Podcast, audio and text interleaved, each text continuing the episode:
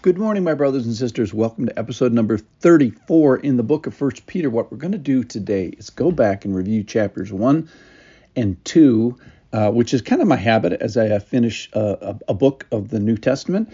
And I would encourage you to get a ruler out today and get your Bible marking pen, hopefully your Micron 01 from Pigma, and underline some of the some some of these highlights. I'm going to go through uh, the first 14 lessons in a whirlwind. Here we are, lesson number one, verse number one from chapter number one. You are not home, you are in exile. And we're going to find that because of that, you're in some trouble. That's the bad news. But the good news is in 1 5, you're guarded, you're kept, you're protected. I said that the title of that was You're Guarded Bigly. And uh, the ESV said it's it's that he sets his covenantal affection upon us. I loved that.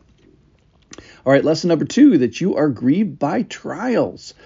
But God has an impressive resume. He's the Lord of every day in the past, and He's Lord of every day to come. And so the big question what, that we're going to answer by, by the whole book of First Peter is can He be Lord of this day? Your trials are not in the, you know, this is not God's first day. You're not in the midst of a vacuum here. Lesson number three that we set our decisions and our emotions and our hope and our affections upon Him in 1 8. That is where we set our head and our trust and our love and our happy face on, on Him. Lesson number four we have a treasure that is so good that not only did prophets want to understand more about it, but angels longed to look at that. That's from 112. Angels long to look at, the, at what we have right before us. Verse or lesson number five, be holy for I am holy. Now this just rocked me personally. I was surprised by it, shocked by it. It's in 115, quoting the Old Testament. We're, we're, we're called not in a vacuum to this, but in comparison to, to, to Him. And we're not alone in this, we're associated with Him in this. And this is not something that is, you know, a pie in the sky theory. This is reality. He wants us to really do this.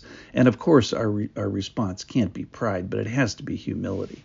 So I am surprised by holiness. That's lesson five. Lesson number six is I'm a bit of a stranger to holiness, and I have all these excuses. Hey, it's not for me, but it is. It's for everybody. And this is impossible. Yet He has it, puts it on our plate. He commands it that's unknowable, and, and that's only if you don't look at his example.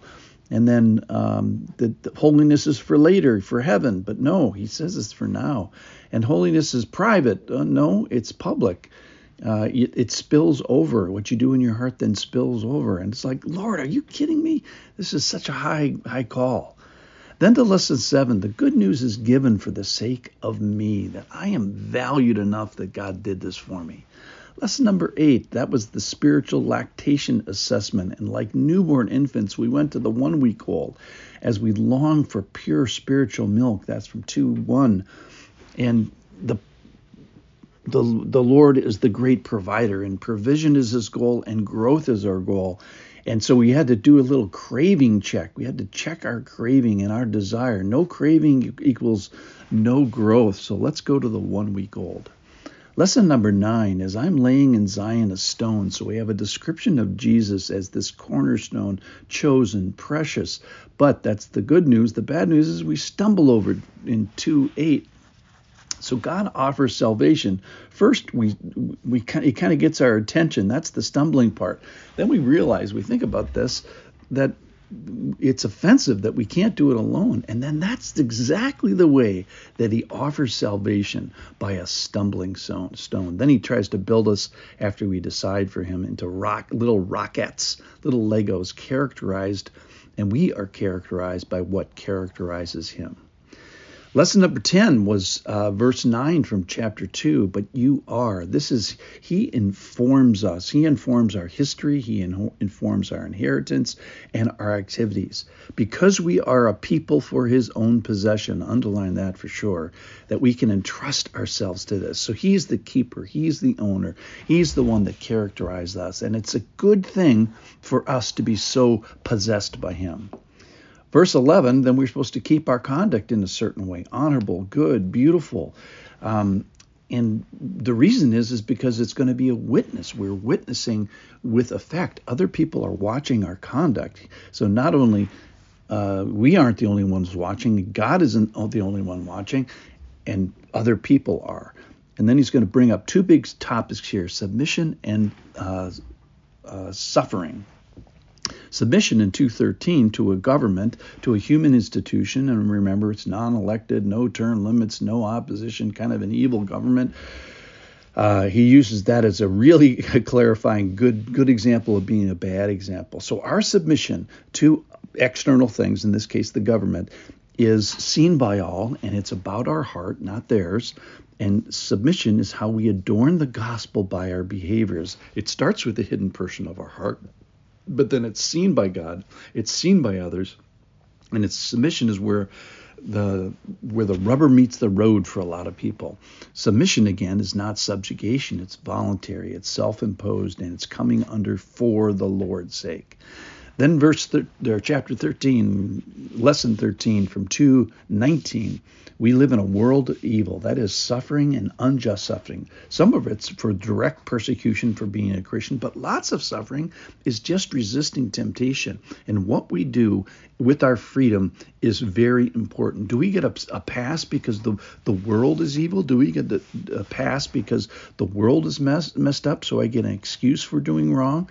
That my the pastor is imperfect, my spouse is imperfect, my world is imperfect, my history is imperfect, my abilities are imperfect, and my knowledge is imperfect. No, we have to still do the right thing.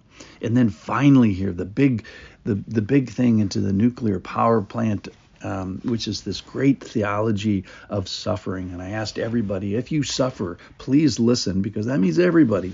That is suffering uh, can be a gracious thing. That's from 219. It can be beautiful. It can be the center of God's favor, His kindness, His presence. And suffering is where we may meet the goodness of God in a special way. And suffering is a call under the sovereign eye and under, unfortunately, the state hand of the Lord. And suffering will never work unless we're mindful of God. And suffering is something that we may feel that we're doing alone, but we're never alone in our suffering.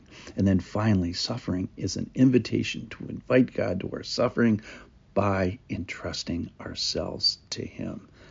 Come back tomorrow. We'll do chapters 3, 4, and probably 5. Thanks for listening.